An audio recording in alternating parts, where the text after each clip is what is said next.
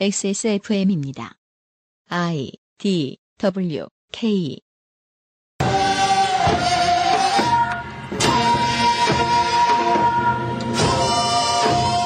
2019 설 맞이 기사 읽기 놀이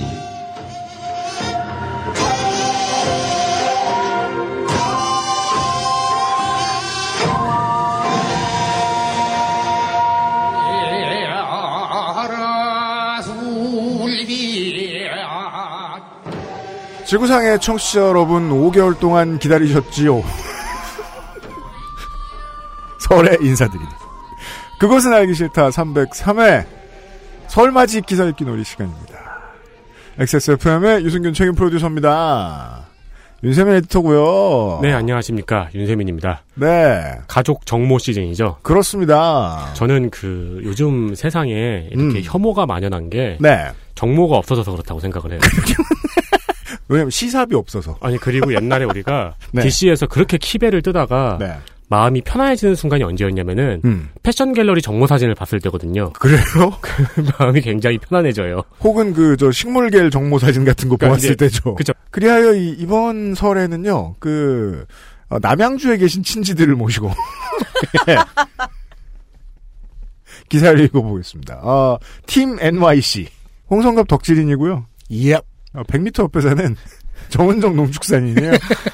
어 진짜 근데 직선거리 재보면 100m 될 것 같아요. 네. 부르려고요, 이제 그 종이컵 전화기 설치해가지고. 네. 성갑아! 그래서 예. 어, 2월 중순부터 아, 같은 체육관을 share하시기로 했다고 들었어요. 네. 서로 출석 체크 좀 하려고요. 굉장히 싸서 그리고 XSFM의 친지들 중에서 성우분들이 여러 분 나와주셨는데 이 사람 왜 안 나오냐는 request가 있는 건 이분뿐입니다. 권소혜 성우 오랜만이에요. 반갑습니다. 성우 권소혜입니다. 네, 오랜만에 뵙습니다. 그렇습니다. 설날 시그니처 인물. 네. 그럼 신정에도 한 번 나오고 구정에도 한 번 나오고 그래야 되는 거 아니에요? 신정 구정 그 없어진 게 88년 아우 을은 진짜 남양주가 아니라 이북오도에서 왔나봐. 짧은 뉴스 라운드업 이후에 광고를 들으시고 잠시 후에 시작하도록 하겠습니다. 그것은 알기 싫다는 이탈리아에서 온 케이크 라 파스티체리아 업그레이드된 과일 건강해진 스낵 프로넥 한 번만 써본 사람은 없는 빅그린 프리미엄 헤어케어 XS몰 음향기기 섹션에서 도와주고 있습니다. XSFM입니다. Maestro pasticcere.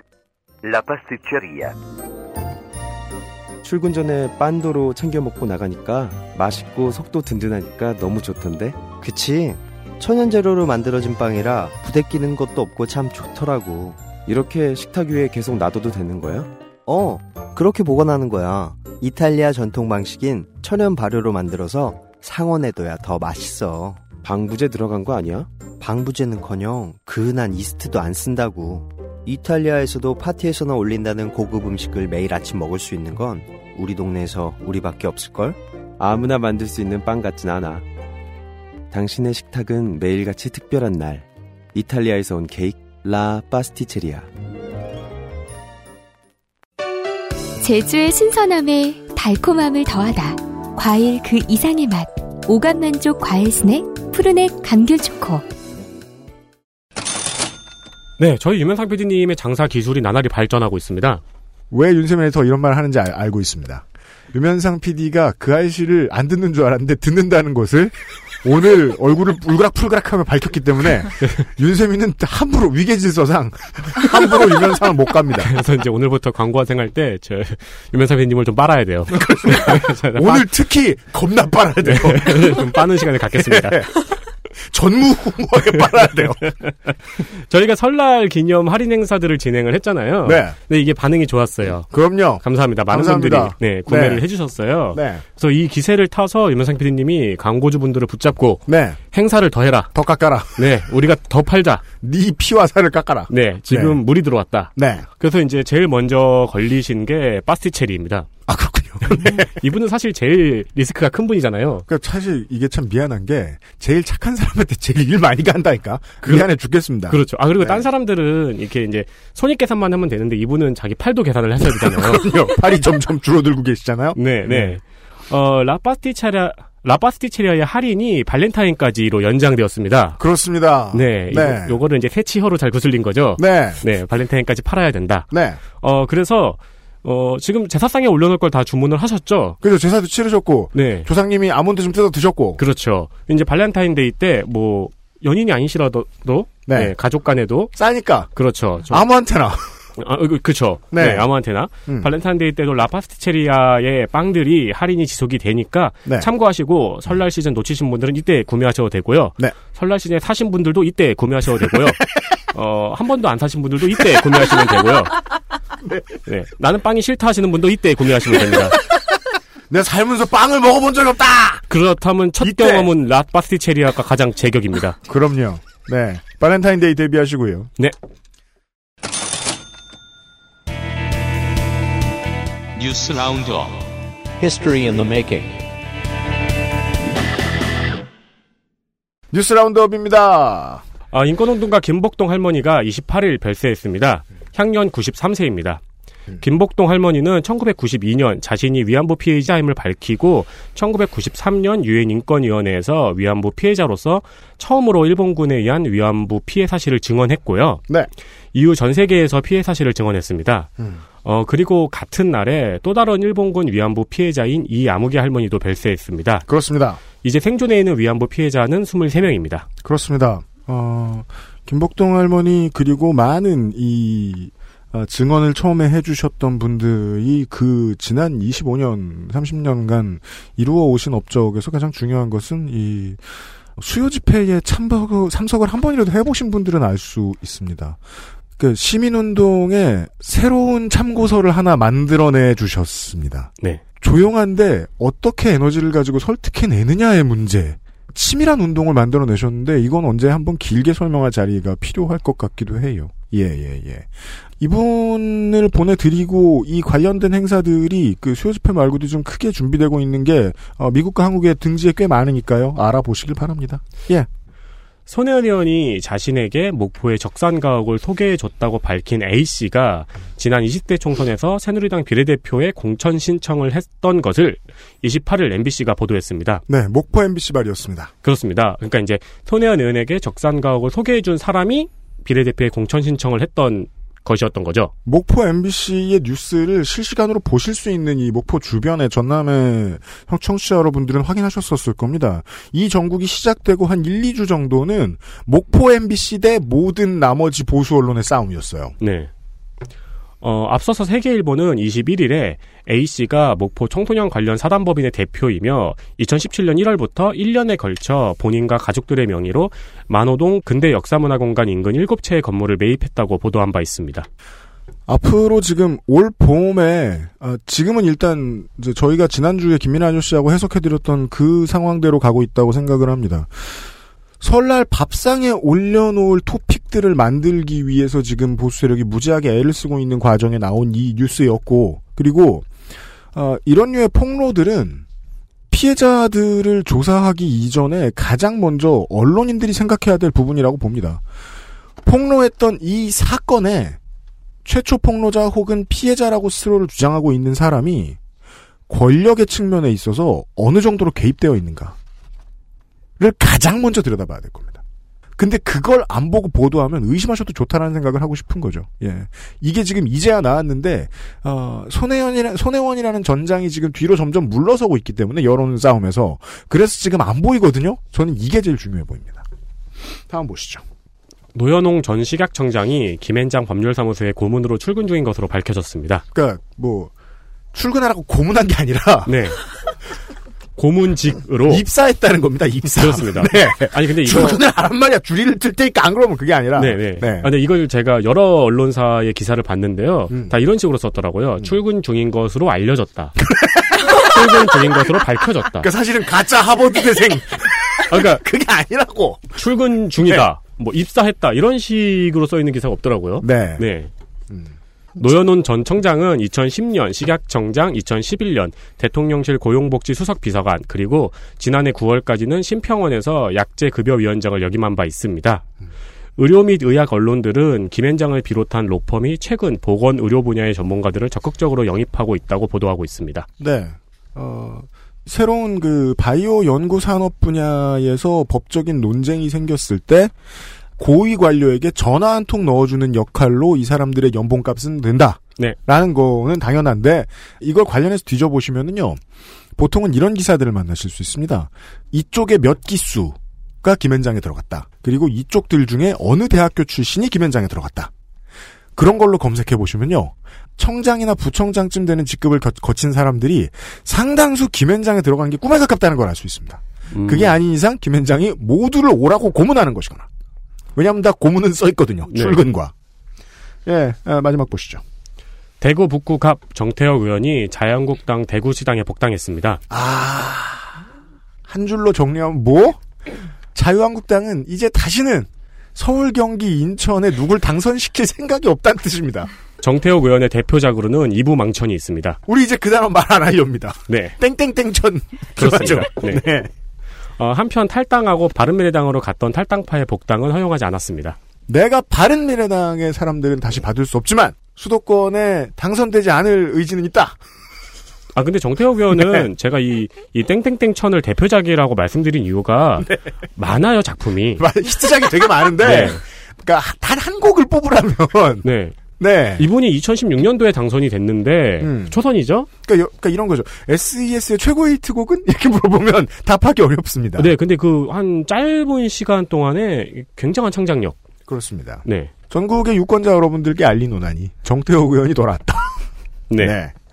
그렇습니다. 아, 뉴스 roundup 짧게 하죠. 윤세민 에디터 수고했습니다. 네, 감사합니다.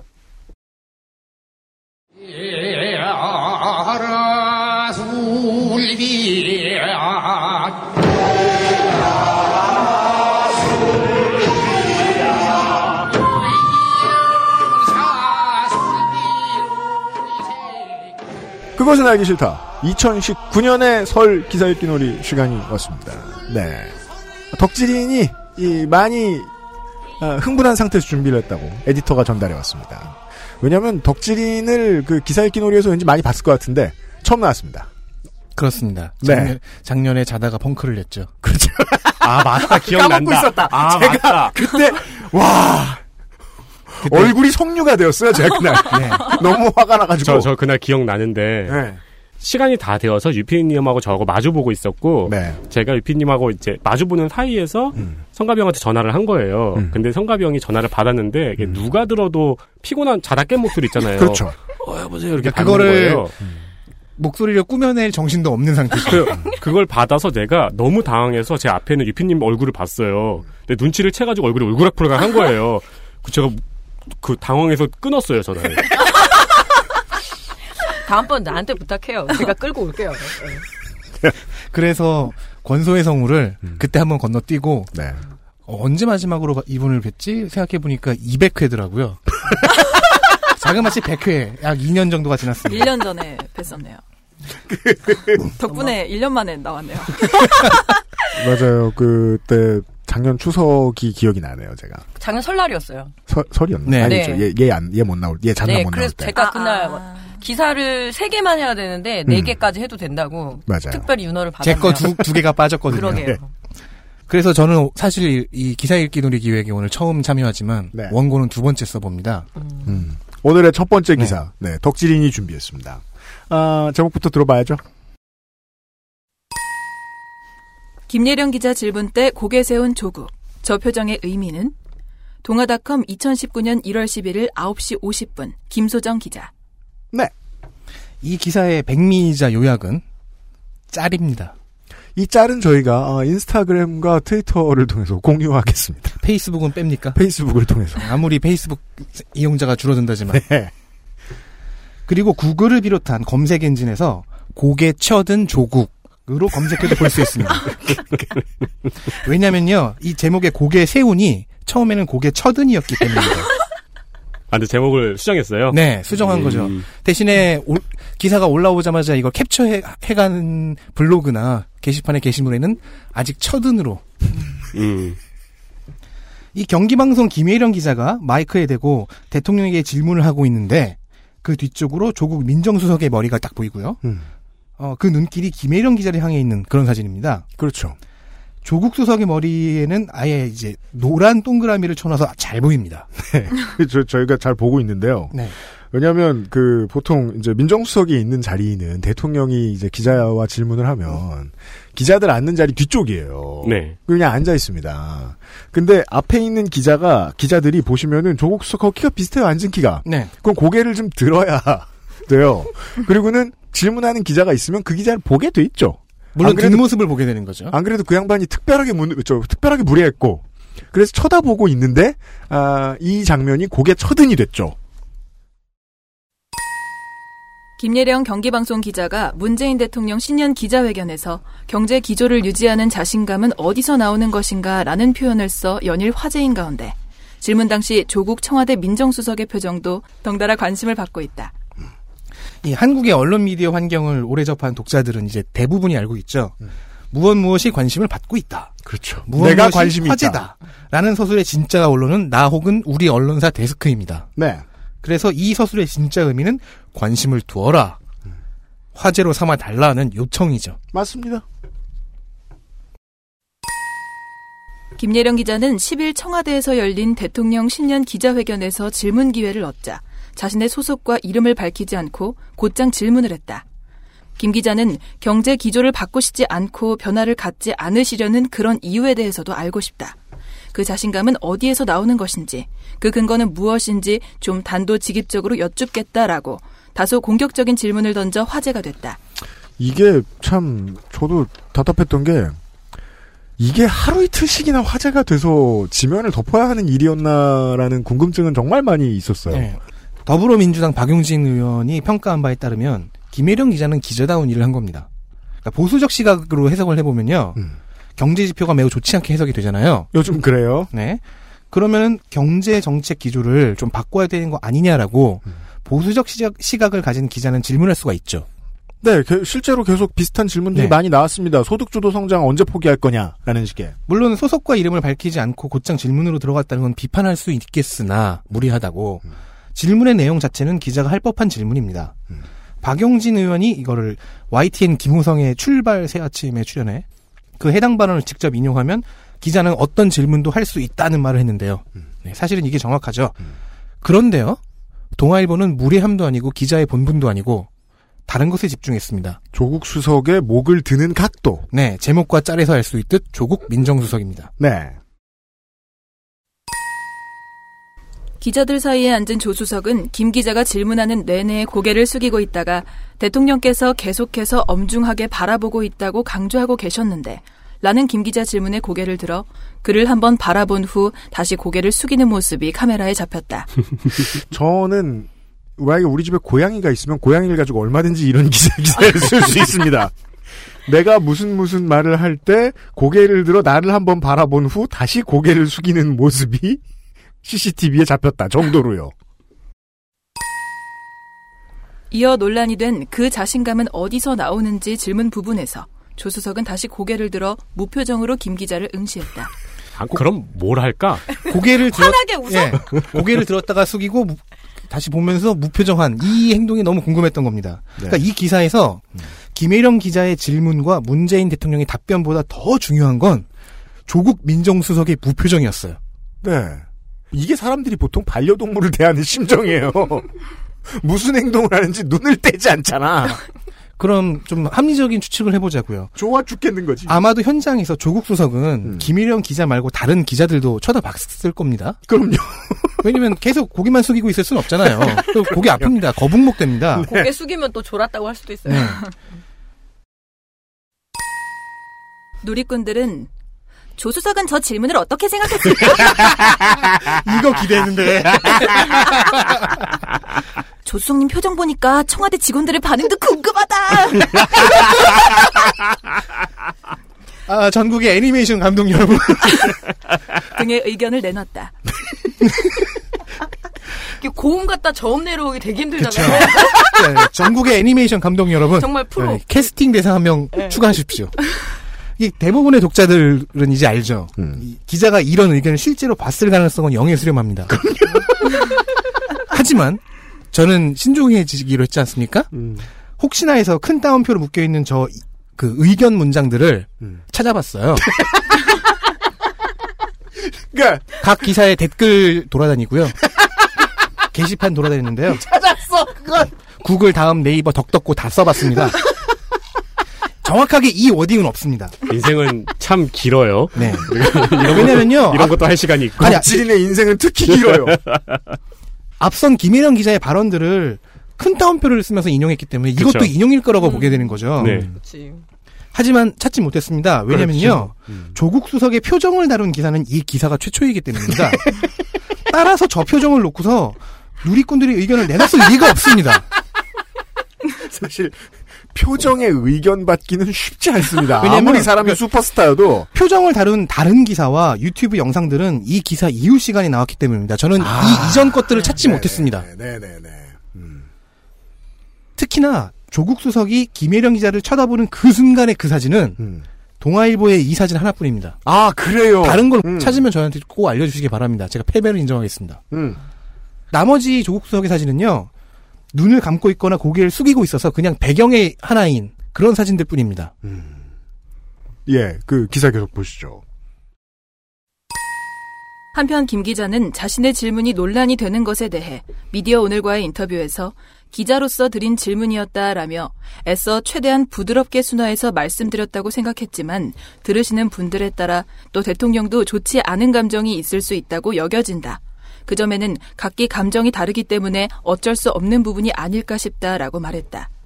그는 듣기에 따라 무례하게 해석할 수 있지만 왜 제가 그런 의도를 가지고 대통령께 질문하겠느냐라고 말했다. 이어 이제까지 구체적인 경제 정책과 여론조사 등과 관련한 질문은 있어 왔다. 이에 저는 조금 불편하실 수 있으나 최대한 어려운 국민들의 여론을 대신해 여쭙고 싶었다. 껄렁한 태도 또는 비아냥대는 태도로 질문하면 그것은 정말 안 되는 것이라고 털어놨다. 해도 된다는 소리야? 안 된다는 소리예요? 김 기자 질문에 문 대통령은 정부의 경제 정책 기조가 왜 필요한지 우리 사회의 양극화, 불평등 구조를 바꾸지 않고서는 지속 가능한 성장이 불가능하다는 점은 오늘 제가 모두 기자회견문 30분 내내 말씀드린 것이었고, 그래서 그에 대해서 필요한 보완들은 얼마든지 해야 하겠지만, 오히려 정책 기조는 계속 유지될 필요가 있다는 말씀은 이미 충분히 들었기 때문에 또 새로운 답이 필요할 것 같지는 않다라고 답변했다. 네.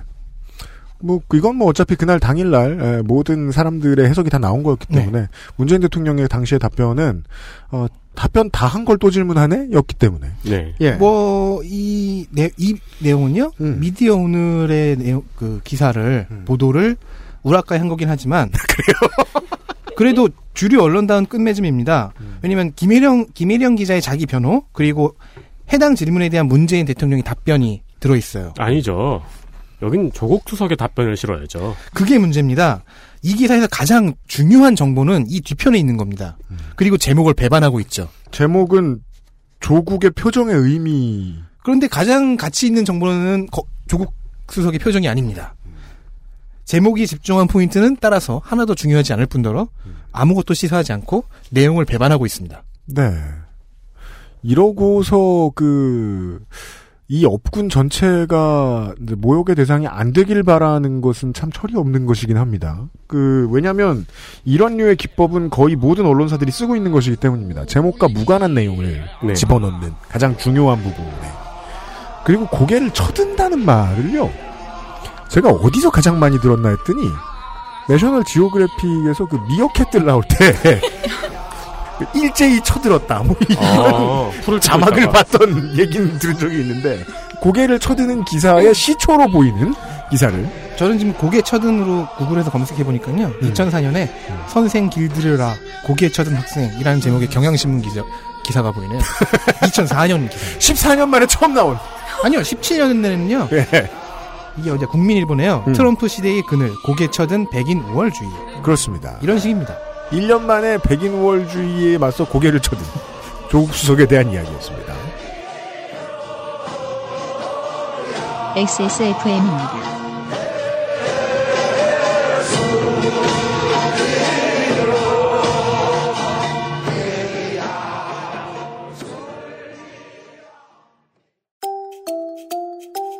두피도 피부니까 클렌징으로 세안하고 스킨, 로션, 영양크림까지 얼굴에 놓치기 싫은 피부관리 같은 피부인 두피는 잊고 계셨나요?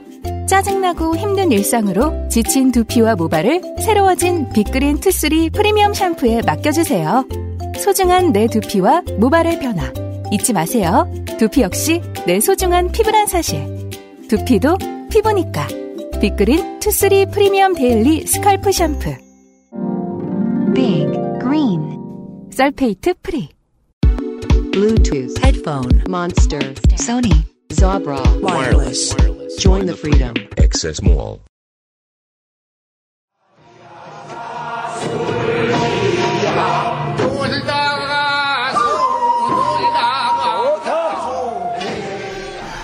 두 번째 기사는 네 아, 농축산인 건데요. 음, 이분은 실제로 출연하신 적이 없는데 언제 한번 섭외해야겠어요. 네. 네. 중앙일보의 이정재 논설위원이에요. 또 추석 이후에 또 등장했어요. 궁금하더라고요. 추석에도 등장했으니까 설날에도 등장해야 되지 않을까 싶어서. 보고 싶어서. 네. 이렇게 달력 기사라고 있잖아요. 그래서 왜 이렇게 명절 때 되면 괜히 한번 찾아보게 되는. 명절엔 이정재. 그래서 혹시나 잊으신 청취자분들이 있을지 모르겠는데 이분이 바로 그 1년 후 대한민국의 네, 저자십니다. 저자. 네, 이것은 맞아요. 절대 일어나지 않을 일이다. 그렇죠. 근데 그 따라서 모든 게 사실이죠. 왜냐하면 그런 문장으로 시작했기 때문입니다. 일어나지 않을 일이다. 사실 우리나라 칼럼니스트로서는 가장 이름이 알려져 있다고 해도 과언이 아니죠. 아, 맞다. 다니까요, 진짜로. 1년 후가 아니라 한 달후 대한민국이었다. 사실 그 거의 뭐 알려진 그러니까 그그 이제 뭐냐 사람들이 이 사람을 얼마나 알고 있느냐 인지도의 측면에서 봤을 때는 거의 황교익 씨와 원투 원투 그렇죠. 네. 나도. 칼럼니스트라는 이름을 달고 있지만 이런 식으로까지 아니 하다못해 당신들도 내 거를 달아주지 않잖아요. 아니, 그래도 그 좀더 정진하실 필요가 있어요. 네. 왜냐면 그 그러게요. 한달후 대한민국은 명문이었거든요. 그러니까요. 중앙일보 확인하시죠. 이정재의 시시각각 소득 불평등 최고라는 가짜 뉴스 2019년 1월 17일 0시 18분 얼마 안 됐네요. 네, 최근 네. 기사입니다. 문재인 대통령이 새해 기자회견에서 우리가 경제적 불평등이 세계에서 가장 극심한 나라가 됐다고 했는데 나는 깜짝 놀랐다. 명백한 가짜 뉴스를 그것도 대통령이 직접 말하다니 믿을 수가 없었다. 아니나 다를까 여러 언론이 이 말의 오류를 지적했다. 하지만 청와대와 문 대통령은 지금까지 한마디 해명도 없다. 그 여러 언론이 지적은 안 했더라고요. 뒤에 나오지만 심지어 그 중앙일보도 지적을 네, 안 잠시만 했어요. 네. 네, 다시 한번 보실 텐데 그거는 네. 이게요. 그 안 웃긴 얘기부터 먼저 하고 지나가면 굳이 저 이거를 그 해명을 해줘야 돼서가 아니라 말입니다. 그 한국어로 가장 극심한, 가장 심한 무엇이라고 말할 때는 최상급이 아니고요. 이걸 영문으로 번역한다고 한번 생각해 보시면 가장 극심한 어떤 것들 중에 하나라고 말하는 게 가장 자연스러운 번역이거든요. 네. 가장 심하다는 게 1등이라는 게 아니라는 건 사실 상식적으로 이해할 수 있는데 꼬투리를 잡자면 잡힙니다. 깜짝 놀랐다고 하셨는데 작년에 칼럼 본 저희보다 놀라셨겠어요. 그 나는 이름은 이정재인데 그 얼굴하고 매칭이 음, 죄송합니다. 그 이제는 입만 벌리면 나올 때마다 한 번씩 얼평하지 않아? 그러지 말라고. 혹시 이 여러 언론이라는 거는 네. 중앙일보와 중앙닷컴 얘기하는 게 아닐까요? 그 언론에서조차도 지적하지 않았어요. 세상에. 예. 저희는 검색을 많이 합니다. 여러분들께 들려드리기 전에. 우선 사실부터 따져보자. 소득 불평등은 일반적으로 진위 개수로 비교한다. 숫자가 작을수록 불평등이 덜하다. 유엔 인간개발 보고서 2018년 판은 세계 206개 국가 중 비교 가능한 156개국의 자료를 싣고 있다. 한국의 진위 개수는 0.316으로 동률 28위다. 한국보다 소득 불평등이 큰 나라가 적어도 120곳 이상이란 얘기다. 중국과 미국은 0.4가 넘어 아주 불평등한 나라다.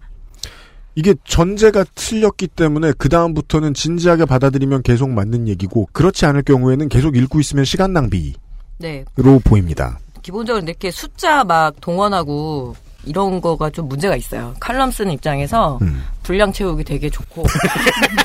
그리고 아, 칼럼을 쓰는 입장에서 말씀하시고 계십니다. 텍스트에서 욕 안 먹기도 좋고. 와 숫자 세 줄 썼는데 벌써 이만큼이나 이런 기분이 든다. 자기가 이런 거 볼 줄 안다라고 뻐기는 거죠. 맞습니다. 아 네. 이건 중요합니다. 되게 네, 중요합니다. 네. 근데 이미 제가 아까 설명드린 그 시점에서 시작해 보시면 할 필요가 없는 해석이자 쓸 필요가 없는 칼럼이 되긴 했습니다. 첫 번째 문단에서 붙어요. 대통령의 말은 고의적 반복적이었다는 점에서 실수였을 가능성이 거의 없다. 대통령은 야당 대표 시절부터 극심한 불평등을 말해왔다. 대통령이 된 후에도 소득과 부의 극심한 불평등, 소득 불평등과 양극화가 극심해졌다며 여전했다. 사실 왜곡이 시작된 건 두 달 전쯤이다. 대통령은 국회 시정연설에서 한국은 발전된 나라들 가운데 경제적 불평등의 정도가 가장 심한 나라가 됐다고 했다. 가장 심한 나라는 명백히 거짓이다. 그래도 이땐 발전된 나라들 가운데라는 최소한의 안전장치를 했다. 그러더니 지난주엔 거두절미 대한민국은 세계 최고의 불평등 국가로 못 박았다. 네. 이게 그 발전된 나라들 가운데라니까 그 개발 도상국을 이렇게 음. 선정을 한 거잖아요. 음. 그러니까 진짜로 이거는 뭐 그런 말이 아니라 아프리카하고 비교할 수는 없잖아요. 우리가. 음, 음, 음. 그러니까 어느 정도 개도국 이상이고 그리고 우리가 3만 달러에 그리고 거- 거의 경제 규모로만 12에서 막 12 사이 왔다 갔다 하는 나라거든요. 그렇잖아요. 그러면은 그 위쪽하고 비교를 해야 되는 거지. 음. 그래서 이게 뭐 128이 그 우리나라보다 못 사는 곳이 120곳이나 있다라고 음. 이야기하는 것 자체가 사실은 그러니까 나는 이정재 이 칼럼니스트가 뭘 찍고 싶은지 모르겠어요. 이것만 보게 되면 되게 마음이 푸근해요. 일단 왜요? 아, 우리나라 경제가 괜찮은 것 같아서. 일단? 이분은 지금 우리나라의 소득 불평등에 대해서는 관심이 전혀 없죠. 그러니까. 그죠? 이게 단어 꼬투리라는 거는 사실 이게 그냥 뭐 고2, 고3의 논술 교실에서는 좀 더 투명하게 해석을 해주는 편이니까 네. 거기 앉아서 이걸 읽고 있는 사람들은 바로 느낄 겁니다. 이건 단어 꼬투리 말고는 다른 의도가 없을 가능성이 높다는 거예요. 왜냐하면 가장 극심한이라는 표현과 세계 최고의 불평등 국가라는 단어의 어감은 완전히 달라요. 그리고 가장 심한 나라가 명백히 거짓이라고 했으면은 네. 그럼 실제로는 그 잘 사는 나라 중 가장 소득 불평등이 심한 나라는 어디다라고 얘기를 해주면 참 좋을 텐데 그게 없어요. 그런 것까진 찾아보기가. 아, 그러니까요. 그죠? 그 칼럼 그 얼마 준다고 돈. 아니 그거를 쓰면은 중요하다니까. 그거를 쓰면은 누군가 그 칼럼을 보고 다른 지표를 가져서 너도 가장이 여기라 했지 아니야 사실 가장은 여기야 라고 지적할 수 있잖아요. 음. 거짓을 지적하기 위해서는 두루뭉술하게 지적해야 되는 것도 기법이긴 기법인데. 네. 왜 그랬을까? 짐작은 간다. 어 그래요? 네. 짐작하지 마세요. 또 의식의 흐름이 이제 막 시작이 됐어요. 그래서 네. 네, 나의 망상은 계속된다. 대통령은 그즈음 지지율 급락에 시달렸다. 고용 참사 같은 참담한 경제 성적 탓이 컸다. 경제 실패를 부정해온 대통령으로선 경제 실패 프레임에 맞설 강력한 대응 프레임이 필요했을 수 있다. 세계 최고 불평등 프레임은 달콤한 유혹이다.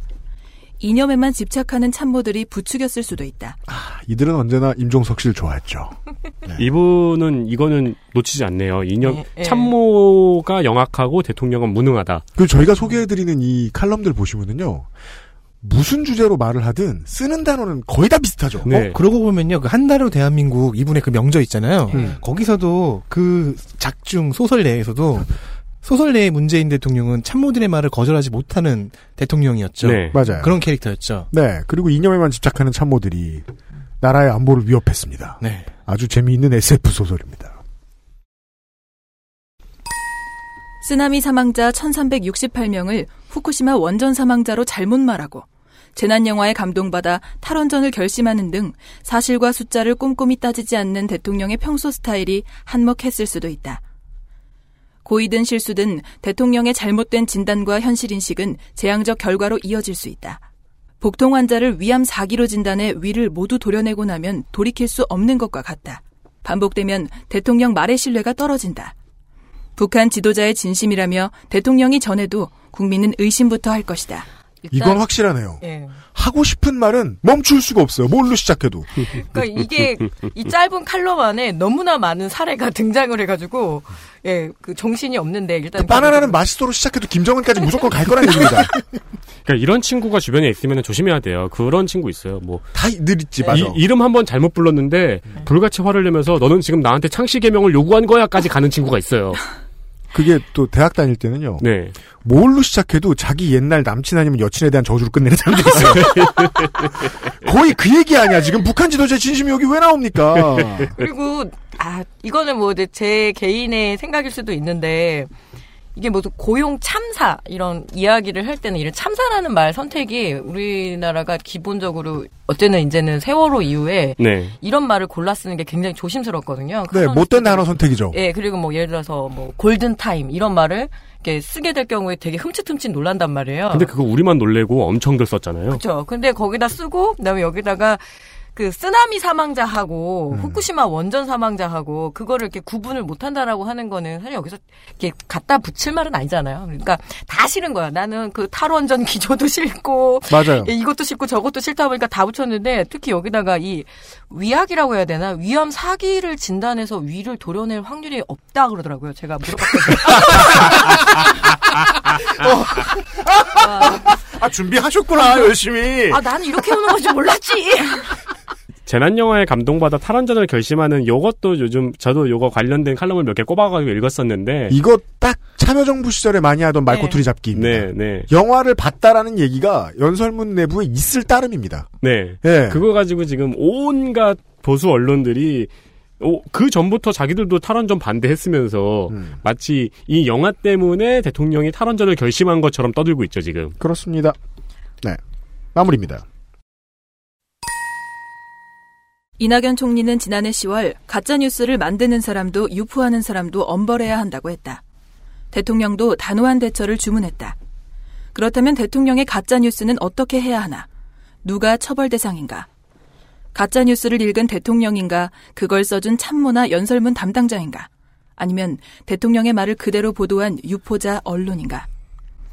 사실 나는 가짜뉴스 처벌에 대해 부정적 입장이었다. 광우병, 천안함, 세월호 관련 수많은 가짜 뉴스가 나라를 뒤엎었을 때도 그런 쓰레기들을 처벌하다가 진실까지 박제되어서는 안 된다고 생각해왔다. 하지만 이 정부의 처벌 의지가 그토록 강하고 그 안에 대통령의 가짜 뉴스도 포함된 것이라면 어쩔 수 없다. 찬성할 밖에. 이정재 중앙일보 칼럼니스트. 제가 좋아하는 중앙일보의 구성 중 하나죠. 쓴 사람이 마지막에 이름이 한 번 더 나옵니다. 근데 이게 네. 광우병하고 천안함하고 세월호 가짜 뉴스가 어떤 가짜 뉴스가 너무 궁금한 거예요. 아니 그 계속해서 지속되고 있는 건 맞고요. 하고 싶은 얘기를 어떻게든 다 집어넣습니다. 광우병 얘기부터 해가지고 그리고 누가 처벌 대상인가 해서 음. 빠져 있는 게 있어요. 뭔데요? 가짜 뉴스를 최초로 보도한 최초 유포자는 빠져 있네요. 네. 아 그렇군요. 그러니까 그걸 읽은 대통령이라는 거기서부터 시작을 하잖아요. 음. 읽을 수 있도록 그 가짜 뉴스를 읽을 수 있도록 쓴 사람은 그렇다면 다음 중앙일보 기사를 보시죠. 중앙일보. 하위 10% 소득 최대폭 감소. 최저 최고층 소득 양극화도 최악. 손혜용 기자. 나왔습니다. 최초 유포자. 왜 이랬어? 한 달 전에. 좌표 찍어주는 거예요, 이거? 2018년 12월 10일 13시 31분. 이거야말로 한 달 전 대한민국이네요. 자 이정재 칼럼니스트의 패턴으로 한번 말꼬투리를 잡아보겠습니다. 소득 양극화도 최악이라고 써있죠 여기. 예. 그리고 이게 얼마나 갔다가 이게 문재인 정부를 까기가 좋아요. 그죠? 이렇게 네. 소득 양극화 됐고, 어, 그렇게, 어, 그 소득 주도 성장한다 하더니, 그래서 대체적으로 그게 스탠스잖아요. 근데 이 소속돼 있는 칼럼니스트가 완전히 반대 방향으로 해석을 하고 있다는 거죠. 그래서 자기네에서 저도 물론 뭐 이렇게 제가 쓰는 신문 열심히 읽지는 않지만 정말 안 읽는구나. 그러니까 쓰고 싶은 대로 쓴 거죠, 그냥. 그러게요. 이게 재밌긴 하네요. 한 달 전에는 소득 양극화가 최악이라고 문재인 정부를 깠는데 그 다음 달에는 소득 불평등이 최고라고 문재인 대통령이 말했다고 문재인 대통령을 깠네요. 어, 그러면 이정재 씨의 이 칼럼은 되게 희망적인 거네요? 왜요? 그렇게까지 아, 최악은 아니다. 한달 동안 나아졌다. 우리나라 소득 불평등이 그렇게까지 나쁘진 않다. 먹고 살만하다니까? 아, 읽고 나니까 굉장히 마음이 아, 편안해졌다니까요. 그러면 친문이네요. 예, 그러니까요. 묘하게 도와주는 것 같기도 하고. 한 달 전 기사를 보시죠. 우리나라 최저소득층 하위 10%의 소득이 15년 만에 가장 큰 폭으로 줄었다. 저소득층의 일자리가 줄며 이들의 벌이가 갈수록 감소하는 반면 고소득층의 지갑은 더욱 두툼해지면서 최저 최고소득층 간의 소득 격차는 사상 최대로 벌어졌다. 대통령이 말한 것보다 훨씬 더 야하고 무서운 수사를 동원해서 겁을 줍니다. 사람들에게. 아, 내 삶이 이렇게 비참해졌단 말이야? 여기에는 고령화가 심화하는 인구 구조적 측면의 영향도 적지 않다.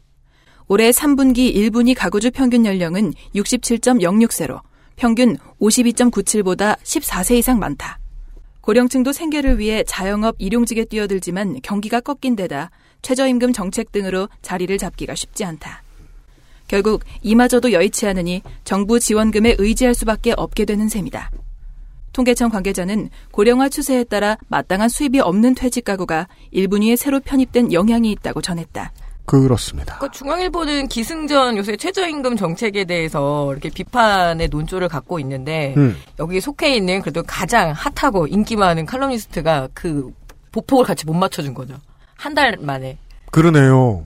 예. 근데 저는 좀 더 궁금했던 게 뭐냐면 중앙일보 데스크가 이거를 걸러내지 못했다는 게 더 재밌거든요. 못 걸러내죠. 네. 그래요? 네. 어, 저는 엄청나게 야단 많이 맞아가면서 쓰는데요. 아 진짜요? 네, 진짜. 아마 마감 직전에 이걸 갖고 왔을 가능성도 있어요. 아, 그러면은 노하우구나 그거. 어떻게 할 수가 없어요 데스크는. 맞아요. 네. 네. 그러니까 뭐 보통 그렇죠. 칼럼이 이 본지의 방향과 다를 수도 있다고 하지만 아. 그래도 다르면 안 실어줘요. 등록 시간 00시 18분입니다. 그렇구나. 아, 모두 퇴근했을 때. 그러니까 제가 가끔 UMC한테, 넣었어요. UMC한테 시전하는 게 그거거든요.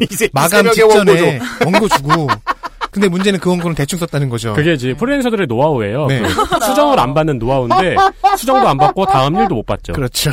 그럼요. 저는 실제로 한 뭐 일주일, 이주일 지난 것도 수정 요구 받을 때도 있어요. 온라인 판이라도 바꾸자고. 왜냐하면 날 이제 뭐 불만이 많고 네. 막 이러니까. 음. 근데 이게 이렇게 그냥 뒀다라는 거는 저는 중앙일보 입장에서 이정재 칼럼니스트가 나쁘지 않다라는 거예요. 어쨌든 열동률 올라가고 그러면 좋잖아요. 네.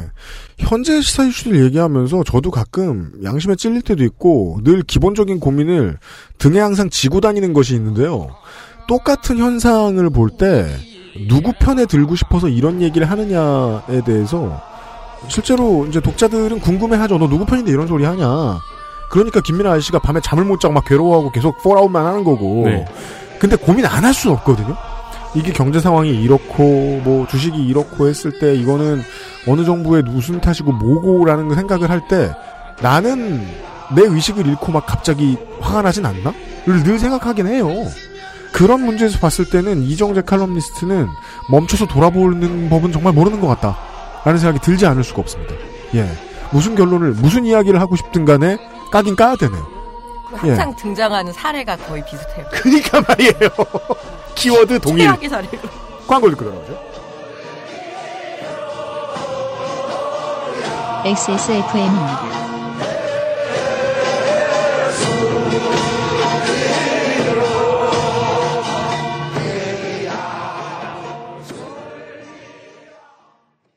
너 피부 너무 푸석하다. 과일 좀 챙겨 먹어. 밥도 귀찮은데 과일을 언제 씻고 언제 깎아 먹어. 푸르넥 알아?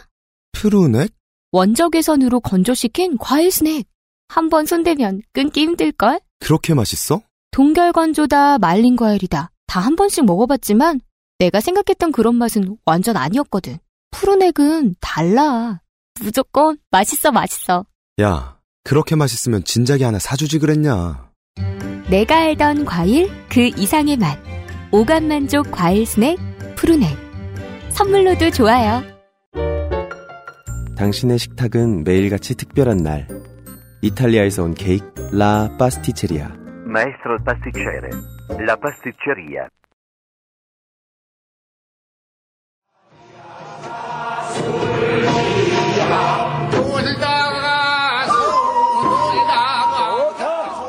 이 2019년 설날 기사 읽기 놀이 시간입니다. 아, 에디터가 골라온 기사가요. 네. 네. 아, 이 기사는 제가 클라이막스로 마지막에 쓰려고 했던 기사인데. 아, 그랬어요? 네. 네. 일부를 장식합시다, 이걸로. 조용필, 이선희 빼고 빅뱅, 소녀시대, 방탄소년단 평양에 보내라. 2018년 3월 20일 월간조선 문갑식 편집장 신승민 기자. 이게 1년 된 기사인데 저희가 작년 추석 때 이걸 놓쳤더라고요. 네. 그게, 저는 이런 게 종종 해악이라고 생각될 때가 있습니다. 그, 특히나 요즘은 국대 축구 시즌이니까 언제부터 AFC 봤다고 AFC 때문에 난리죠. 네. 누구를 내보냈어야 한다. 누구를 내보내라라는 기사는 옳은 말이어도 꽤나 비겁합니다. 꽤나 비겁합니다. 예, 저는 그렇게 생각합니다. 그리고 일단 이 기사를 쓴 사람이 무슨 평론가라든가 이런 사람이 아니고 편집장하고 기자예요. 네. 어, 편집장하고 기자가 한 말이라는 걸 상기하면서 들으시면은 어, 영향가가 높습니다. 근데 문갑식 편집장이 원래부터 연예부에 오래 있었던 사람이냐? 아닙니다. 윤상 남측 예술 감독이 핫바지 감독이 되지 않으려면 케이팝 스타로 평양 무대 준비해야.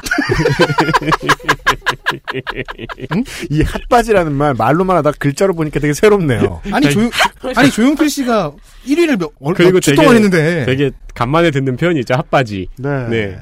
보온메리 같은.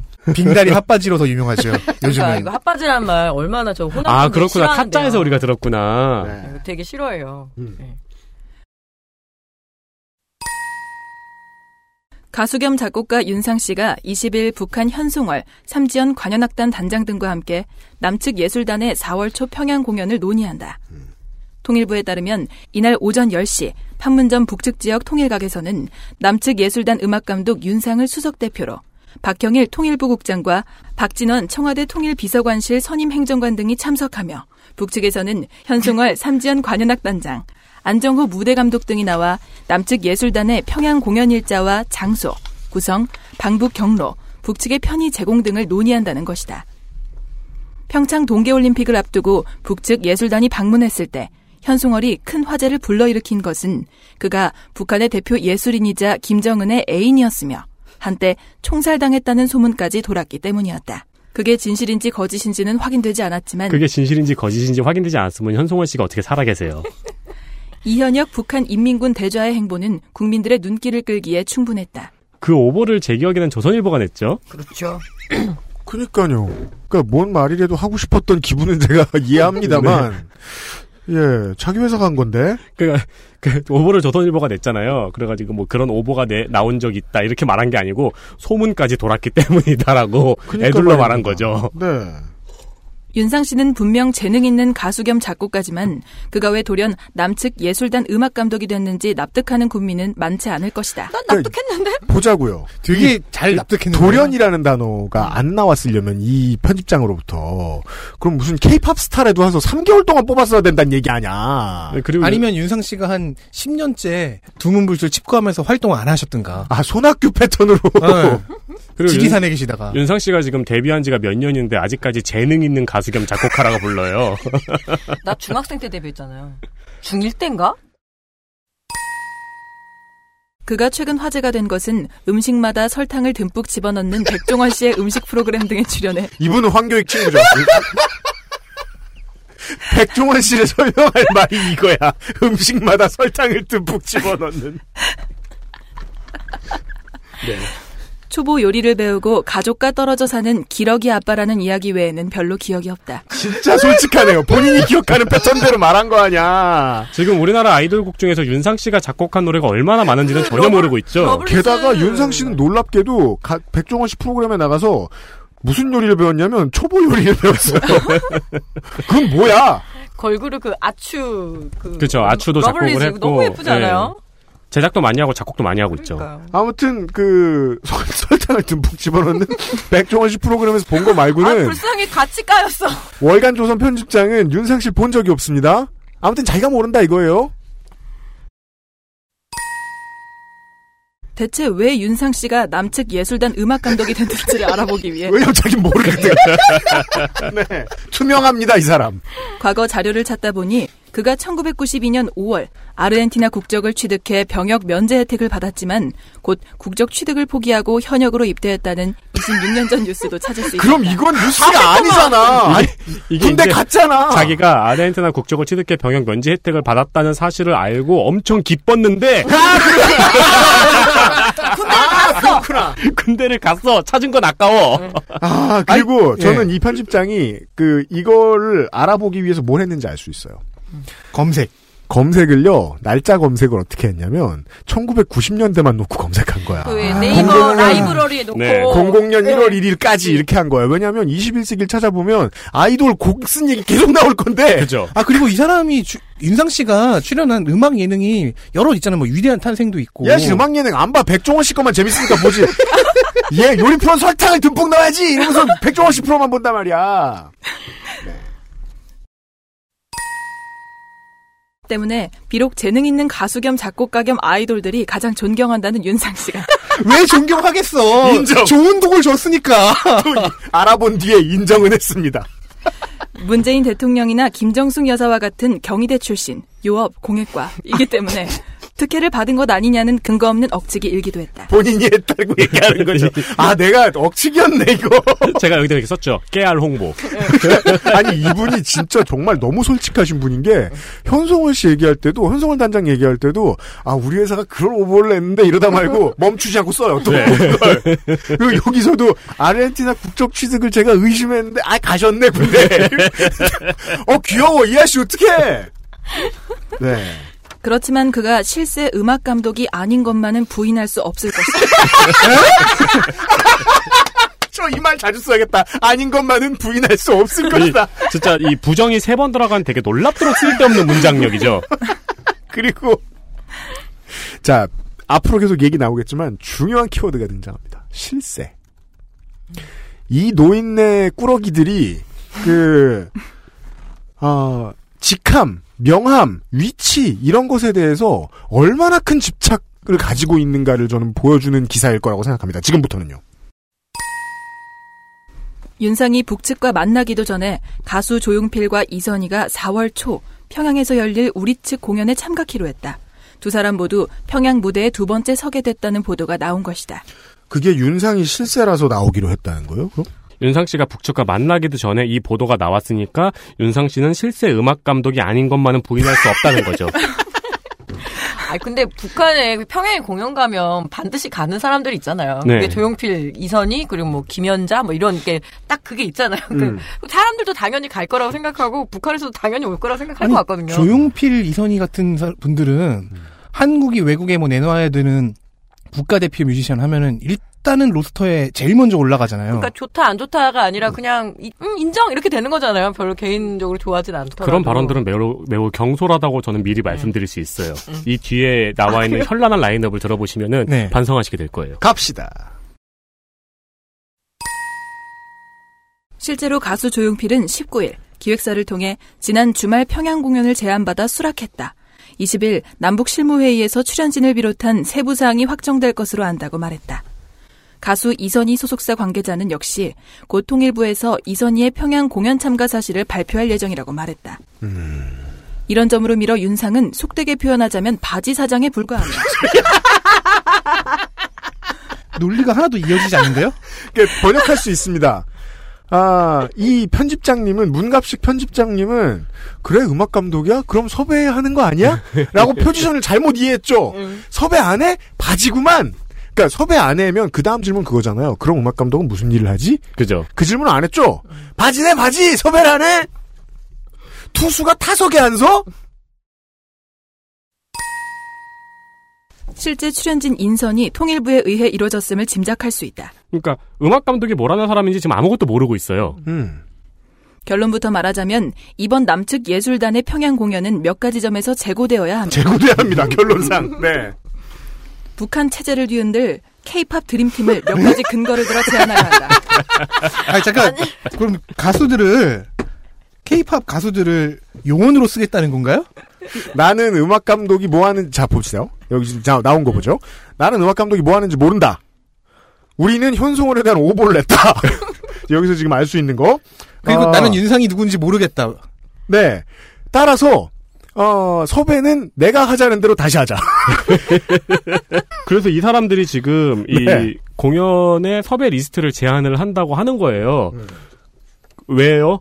가수를 갑자기 무슨 상대국의 체제를 뒤흔들 요원으로 발탁해서 쓴다 이런 거는 약간 코미디가 섞인 첩보물에 나오는 스토리잖아요. 네, 맞아요. 그러니까 나는 근데 이게 만약에 무슨 연예 칼럼니스트라든가 음. 연예 뭐 문화 비평가라든가 음. 이런 사람이 이런 유의 칼럼을 썼으면은 그냥 이런 글도 썼구나 싶은데 이거 편집장하고 기자가 쓴 기사예요. 이게 텐아시아나 아이즈에 나왔으면, 아, 그냥 뭐, killing time, killing time용으로 그 분야에 소양이 있는 사람들이 그냥 읽을 거리를 하나 내줬구나, 네. 라고 기쁘게 받아들일 수 있는데, 월간 조선 편집장이 쓰기엔, 후일담에서 더 재밌는데 그때 체제가 제일 안 들린 게 레드벨벳의 그거 아니에요? 빨간 맛 정말 썰렁하잖아요.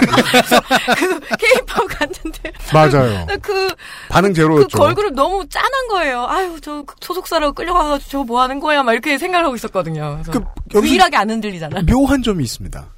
정말 이상한데, 우리는 문갑식 편집장이 누굴 보내고 싶어 하는지 알고 싶네요, 이제. 저는 개인적으로 궁금합니다. 지- 그 래퍼 지코 씨의 공연도 네. 응. 굉장히 치즈가 안 흔들렸던 생각이었고 치즈가 안 흔들려. 랩참안 잘했는데 흔들려. 아, 근데 그런 게 원래 내면부터 흔들리는 거예요. 보시죠. 첫째, 조용필은 자타가 공인하는 가왕임에 분명하고 이선희 역시 정상급의 연륜 있는 가수지만 평양 공연을 사양해야 옳다고 본다. 무엇보다 조용필의 대표곡 돌아와요 부산항에는 북한에 대한 그리움을 자극할 수 있기 때문이다. 네? 왜? 북한 부산으로 돌아오랬는데 아니 잠깐만요. 그리고 원산이 아니고 평양에서 공연하잖아요. 북한에 있는데 왜 북한에 대한 그리움이 오. 이선희의 대표곡 제2에게 역시 김정일, 김정은을 연상시키며 그에게 헌사하는 노래처럼 충분히 둔갑시킬 능력을 가지고 있는 게 공산당들이다. 제이에게. 그러면은 이 두 곡을 안 부르면 되잖아요. 근데 형도 어쨌든 이 논리에는 공감을 하네요. 아니 공감한다 하더라도 근데 이 제, 노- 제2회가 엄청 그 북한 대학생들한테 인기곡이었다고 하더라고요. 근데 그게 다 이래서 알고 인기곡이에요? 네. 그런가? 정, 정일에게라서? 정은정에게 아니야? 나 이름에 제이가 두 갠데? 잠깐만. 둘째, 예술감독 윤상 씨가 허울뿐인 타이틀을 벗어나 예술 감독이 뭐 하는지 아직 몰라요. 아직도 모릅니다. 평양 공연을 통일의 초석으로 만들려면 출연진 전원을 아이돌 위주로 구성하는 것이 마땅하다. 자, 본색이 드러나고 있죠. 요즘 내가 TV를 뭘 보는지. K-팝이라는 말이 나돌 정도로 이 땅에는 수많은 아이돌 그룹이 있는데 이 문장 진짜 신기하게 늙었지 않아요? 나돌 정도다. K-팝이란 말이 나돌 정도로 이 땅에는 수많은 아이돌 그룹이 있는데. 그건 이제 이 어르신이 어느 날 생각한 거 아니에요. 갓근을 고쳐매다가 왜 이런 말이 나도는가?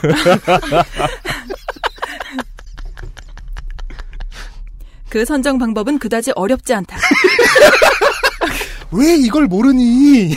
예술 감독인데 지금부터는 순번 붙였습니다. 개요 있어요. 내 나름대로의 선정법은 이렇다. 그 네가 왜? 보시죠. 전 궁금하다니까 이제 저는 이제 어, 문갑식 편집장에게 그 위임 권한을 넘겼어요. 구경해 봅시다. 당신이 서, 서- 당신이 뽑아봐라. 1. 빅뱅. 네. 관객 동원 수 445만 명을 기록한 영화 강철비에는 이런 대사가 나온다. 정우성이 특수 임무를 앞두고 가족과 저녁 식사를 하는데 딸 인형이 갑자기 빅뱅의 지드래곤 이야기를 꺼내며 중국이나 러시아도 듣는 세계적 음악가라고 말하자 정우성이 기겁을 하는 장면이다. 만일 평양 공연이 이뤄진다면 1순위로 빅뱅을 넣어야 하는데 때마침 빅뱅의 지드래곤은 지난달 백골 부대로 입소했다. 6.25 때 북한군에게 공포의 대상이 됐던 부대로 지드래곤이 백골 부대 복장으로 공연한다면 더욱 멋질 것이다. 그건 외교적인 도발이지. 비슷한 시기 빅뱅의 또 다른 멤버 대성도 이기자 부대에 입소했으니 그도 포함시키면 금상첨화가 될 것이다. 노래는 반드시 삐딱하게와 미싱류를 불러야 한다. 이거요. 저희가 직함을 알아서 그렇지. 그냥 저 가요 요즘 처음 듣기 시작한 초등학생이 쓴 글이라고 해도 믿을 겁니다. 제 아, 생각엔. 근데 저는 뱅뱅뱅을 부른다 그러면 이해가 되겠는데 삐딱하게랑 미싱류는 이해가 잘 안 되더라고요. 그거 제일 무섭지 않아? 귀순. 날봐 날봐 귀순 아, 귀순하는 거. 그쵸, 북한에서 제일 무서워할 것 같아. 대성이가 가면 그걸 해야지. 왜 삐딱하게 하고 미싱류인지는 모르겠어요. 가사를 봐도 이것 때문에 그런 것 같은데 영원한 건 절대 없어. 이- 이- 유일하게 이것 때문이지 않을까 싶은데 다음 다음 팀은요? 2. 소녀시대 2017년 북한을 탈출하다 총상을 입은 귀순병사 오청성 씨가 대수술을 끝낸 후 처음 언급한 말이 소녀시대의 노래 쥐를 듣고 싶다고 했다. 진짜요? 이거 팩트 확인해봐야 되는 거 아닙니까? 밥 먹고 싶 배고프다 그랬는데. 당연히. 네. 아니 오랫동안 누워 있다가 처음으로 의식을 회복했으면 뭐 먹고 싶다가 얘기 나와야 되는 거 아닙니까? 동물인데? 쥐를 듣고 싶다고? 아, 그럴 수도 있죠. 예. 유영진 씨도 이렇게 말 안 할 거예요. 저 이건 fact check 해봐야 된다고 생각합니다. 예. 아니 뭐 그런 보도가 있긴 있네요. 네. 3. 북한 사람들이 좋아하는 아이돌 엑소, 동방신기, CN블루, 2AM, 2PM, 걸스데이, 에일리 한 그리고 탈북- 원래 2AM 옆에 옆에 2PM 쓰는 거 되게 늙은 겁니다. 그렇죠. 그렇게 믿고 있습니다. 다 해산됐지 않았어요? 에일리는 해산할 수 없어요. 한 탈북 여성은 공개적인 블로그에서 북한의 젊은이들이 영화 오리지널 사운드 트랙을 좋아한다고 했다. OST 없는 장르예요? 이게 어떻게 노래를 좋아한다고 했다. 이런 소리 아니야. 그러면서 엑소, 동방신기, CN블루, 2AM, 2PM, 걸스데이, 에일리 등을 언급했다. 또한 2000년대 후반 탈북 청년들을 대상으로 조사한 애창곡은 다음과 같다. 윤도현 너를 보내고, 김범수 보고 싶다, 백지영 총 맞은 것처럼 등이며 OST로는 가을 동화, 천국의 계단, 풀하우스, 야인시대, 아이리스 수호천사, 제빵왕 김탁구 등이 뽑혔다. 지금이 2018년이라는 걸 아직도 모르고 있죠. 개인적으로는 네, 이게 2000년대 후반이잖아요. 네. 네. 이게 2018년 초 기사니까 8년 전에 이거 조사예요. 되게 재밌는 점들을 보여주는데요. 그 대도시도 마찬가지, 뭐 중 저 저 중소규모의 지자체들도 마찬가지. 지자체 혹은 관에서 행사 진행 주체인 협회를 잘못 뽑았을 때 그 협회가 만들어내는 행사들 있단 말입니다. 거기에 왜 저런 가수가 불려 올라가는가에 대한 과정을 자세히 설명해주고 있습니다. 그 노인네들이 본 것들 위주인 거예요. 음, 네. 이게 실제로 뭐 클럽에서 뭐 내가 뭐뭐 섭외 담당하는 사람이야. 그랬을 때 가장 주의해야 되는 부분입니다. 5년에서 15년 전 히트 가수 절대 부르면 안 됩니다. 20년 전이면 괜찮아. 20년 전이면 retro한 느낌이 있잖아요. 네. 추억이라는 이름을 붙일 수 있는데 지금으로 얘기해 볼까요? 2014년에서 2004년 사이 절대 안 됩니다. 그게 이제 우리가 마트에 가면은 나오고 있는 노래죠. 누가 이걸 섭외했을까? 이런 사람들인가 보다. 아직 안 끝났습니다. 4. 방탄소년단 반드시 넣어야. 반드시 넣어야. 현재 최고의 아이돌 그룹인 방탄소년단은 7년 전 옆에 한자로 방탄 써놨어. 왜 소녀는 안 써? 다는 우리말이냐? 방탄소년단이라는 이름 자체가 사회적 편견과 억압을 받는 것은 막아내고 당당히 자신들의 음악과 가치를 지켜내겠다는 뜻에서 단 이름이다. 방시혁이야. 방시혁이 탄생시킨 방시혁 군단. 방시혁을 모른다. 이분은. 방탄소년단은 생지옥이나 다름없는 북한 체제를 뒤흔들 수 있는 핵무기보다 더한 파괴력을 가지고 있어 반드시 평양에 보내야 한다. 방탄소년단을 터트릴 생각을 하고 있는 것 같은데요? 아니면 국정원 소속 특수부대 이름인가요? 이 아미의 무서움을 모르시는 거야. 소원의 무서움도 모르고. 아, 아미의 무서움을 아는 걸 수도 있죠. 근데 아니, 그리고 아! 지금 전면적으로 무슨 가수들을 맹독충 취급하고 있어요. 굴려가지고 아무데나 끝으로 보내면 걔네들이 터질 것이다. 이런 생각을 하고 있는데. 아니 방탄은 바빠가지고 그 올림픽 폐막식도 못 오고 개막식에도 못, 못 왔다고 그러고 섭외가 안 돼가지고 국가 행사에도 섭외가 안 되는데. 아, 여튼. 진짜. 네. 그런 거를 전혀 몰라요. 얼마나 모르는지 좀 있으면 나와요. 5. 연변 탈북자 선정 최고 인기곡 2013년 탈북자 전효진 씨는 거북이의 빙고를 꼽았고 이거 보세요. 2004년에서 2014년 사이죠. 네. 이분은 돌아가신 것도 모르고 있죠, 지금. 네. 터틀맨 씨 돌아가셨는데 음. 어떻게 섭외해요 그러면? 2010년 고 황장엽 노동당 비서는 문현주의 잡지마 2009년 탈북자들은 노사연의 만남과 나훈아의 공을 꼽았다. 아까 아이돌 보내재매. 점점 늘어납니다. 이렇게 탈북자들을 대상으로 선정한 가수와 노래만 선정해도 통일부의 주먹구구식 가수 선정보다 훨씬 객관적인 지표가 될 것이다. 순간적으로 조용필 이선희가 주먹국으로 묶였습니다. 그러니까 근데 우리가- 보통 주먹구구식에 이렇게 따옴표를 붙여요? 이거를 막 되게 그 모르나? 우리 우리 누님 초짜셔. 원래 가장 안 그럴 것 같은 곳에 붙이는 게 따옴표예요. 지금 자기가 앞에 선정한 이 방탄소년단이 억압을 막아내는 이 이름을 갖고 있다 이런 게 더 확실한 기준이라는 거죠. 본인들의 이게 주먹구구식인 것 같은데.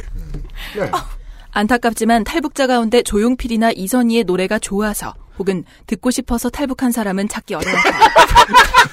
아니 원래 탈북은 생... 제... 네, 어우 뭔가 말을 이어나가려고 하는데 말이 이어나가지지 않네요. 네, 아. 사람들을 바보로 알고 있죠. 아니 원래 탈북은 생계나 정치적인 이유죠. 이탈 주민 이쪽 협회 이런 데서 이거 진짜 이거는 집회할 사안이에요. 네. 우리가 노래 듣고 싶어서 그렇죠. 가만히 안 있을 것 같은데? 그리고 노래는 들을 수 있다고 거기서도. 그 계속 보냈잖아요, 확성기로. 걸그룹 노래 엄청 탄다 그러던데. 기사를 읽는 사람들을 바보로 알고 있어요. 만약에 내가 한국을 떠나서 그 뭐 정치적인 망명을 뭐 다른 나라로 한다고 칩시다. 뭐 미국으로 한다 쳐요. 뭐 내래 50센트 들으러 왔어. 안 그런다고! 알리시아 키스가 보고 싶습니다. 내가 왜 50센트라고 한 줄 알아? 그는 2004년에서 2014년 사이에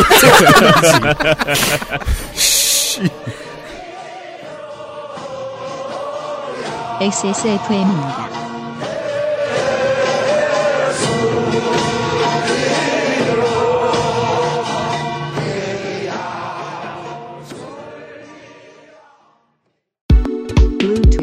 Bluetooth headphone speaker Sony Monster wireless.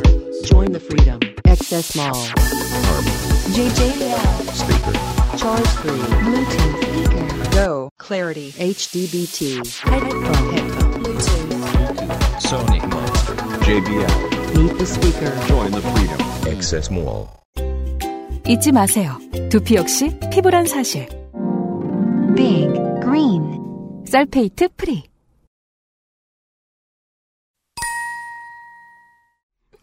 육. 왜 예술 공연은 중요한가? 6은 필요 없잖아, 이거! 이거 저기 numbering 하다가 마지막 numbering 헷갈린 거예요. 원래는 가수 이름별로 numbering을 했는데 그거 까먹고 마지막에도 numbering 한 거예요.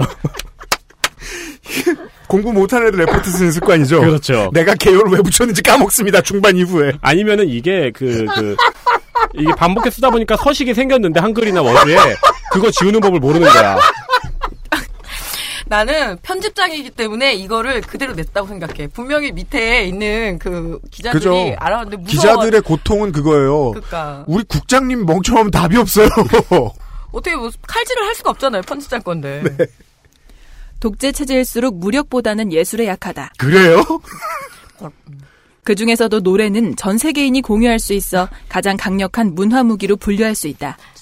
다 무기야 이 사람. 그니까요, 이게, 이, 이, 이 소양을 되게 과시하잖아요. 세상 모든 직업은 체제에 복무해야 돼. 음, 네. 그리고 이런 문화 교류도 체제에 복무하는 사람들이 가가지고 체제를 홍보하러 가는 거야. 그쵸. 그리고 북에 가서 북 체제를 무너뜨려야 돼. 만에 하나 체제를 홍보하는 목표를 가지고 있지 사실은 가지고 있다고 해도 이거 드러내서 말하는 건 정말 소양 떨어지는 건데 그런 지적을 받아본 적이 없는 것 같습니다. 일례로 1969년 10월 17일 영국 가수 클리프 리처드가 이화여대 강당에서 공연했을 때 그를 보고 흥분한 여성들이 속옷을 던졌고 클리프 리처드가 이것을 받아 땀을 닦는 장면이 연출된 바 있다. 자, 이 헛소리를 왜 하는지 신비스럽습니다. 이거 보죠. 저는 옛날에 비틀즈라고 들었는데. 아니 클리프 리차드예요. 예. 1980년 6월 14일 레이프 가렛이 내한 공연을 했을 때 공연이 끝난 후 공연장에서 가장 많이 발견된 것이 여성들의 속옷이었다고 한다. 자, 이게요. 이거 왜 나온 거야? 정말 못돼 처먹은 게 체제를 이야기할 때 갑자기 여성 팬이 얼마나 동요되는가를 이야기하죠. 이거 ISIS가 병사 모집할 때 하던 소리하고 뭐가 다릅니까? 음. 그리고 네 이- 그리고 제가 이 수준까지 내려가서 듣는다고 쳐도 이이 두 사례보다 더 유명하고 더 근래에 있었던 게 유키즈 유키즈 온 더 블럭. 네 음. 그때이잖아요. 더 근래. 그건 1990년. 네. 그러니까 90년대 기억나네요. 얘기를 하지 않네요. 90년대 2000년대 얘기를 하지 않고 80년이에요. 가장 빠른 사례가. 가장 빠른 사례는 69년이에요. 그리고 아, 그러니까 가장 가까운 사례. 아, 네. 아니 그리고 사실 가까운 사례로 막 우리나라 내한 공연에서 뭐 난리 나고 사람들이 너무 좋아했던 그런 사례들은 매년 나오긴 나와요. 네. 가장 최근에는 뭐 있을까요? 어 캔드릭 라마나 위켄드. 음. 네. 근데 이 사람은 그런 말 하고 싶은 게 아니에요. 왜냐면 그게 누군지 모르거든요. 왜냐하면 정치와 전쟁이란 여성을 포획하는 것이라고 보고 있기 때문입니다. 네. 그 소야 그 소양을 드러내야 되기 때문에. 네. 연극인 이윤택은 여성을 농락하면서 배역과 발성법 지도 등 치사한 수법을 사용했고 이어지잖아. 아무 상관없는 헛소리가 나오잖아. 사망한 한 탤런트는 저질 대화와 농담으로 딸뻘의 여성들을 추행했는데 클리프 리처드와 레이프 가렛 같은 가수는 목소리 하나로 청중을 제압했으니 만일 앞서 열거한 케이팝 스타들이 평양에 간다면 북한 체제는 내부로부터 큰 균열을 일으킬 것이다. 이게 너무 쌍소리라 웃을 수가 없다는 게 단점이네요. 그야말로 이솝우화에 나오는 진정한 햇볕 정책의 기회가 도래했다. 아, 뭔 소리야! 스스로 탈의를 하라는 얘기네. 아, 뭔 소리야, 이게! 왜 우리한테 화를 내? 근데 아니, 진짜 왜냐면 해석을 하는 자체도 나쁜 짓이니까 말을 못 하겠잖아. 그러니까요. 진짜 놀라운 게 이게 편집장 글이라는 거예요. 그러니까 편집장의 이름까지 달려 있다는 그러니까, 그러니까 우리가 칼럼니스트의 칼럼에서 이상한 얘기 하는 거는 그냥 그냥 넘어가잖아요. 예, 그 사람은 뭐 아까 제가 말했던 것처럼 마감 직전에 줬나 보다. 뭐 그렇죠. 뭐 전문적인 교육을 받은 것도 아니고 기자로서의 예절도 모르니까 예의도 모르니까 이런 얘기였습니다. 네. 웃다가 되게 심각해졌어요. 다시? 한번 기분이 되게 봅시다. 불쾌해지고 네. 아 가끔씩 이렇게 아, 이게 윤세민이 왜 이게 그, 저. 야심작이었는지 알겠습니다. 어, 실컷 웃은 뒤에 마지막에 개빡쳤어요. 이런 기사 구하기 쉽지 않아요. 신승민 기자 그리고 아마도 가장 많은 영향력을 끼쳤을 문갑식 편집장. 제 생각에 신승민 기자는 억울할 것 같습니다. 그럴 것 같습니다. 억울할 것 같습니다. 이름도 편집장 뒤에 나와요. 목요일 순서였습니다. XSFM입니다. I D W K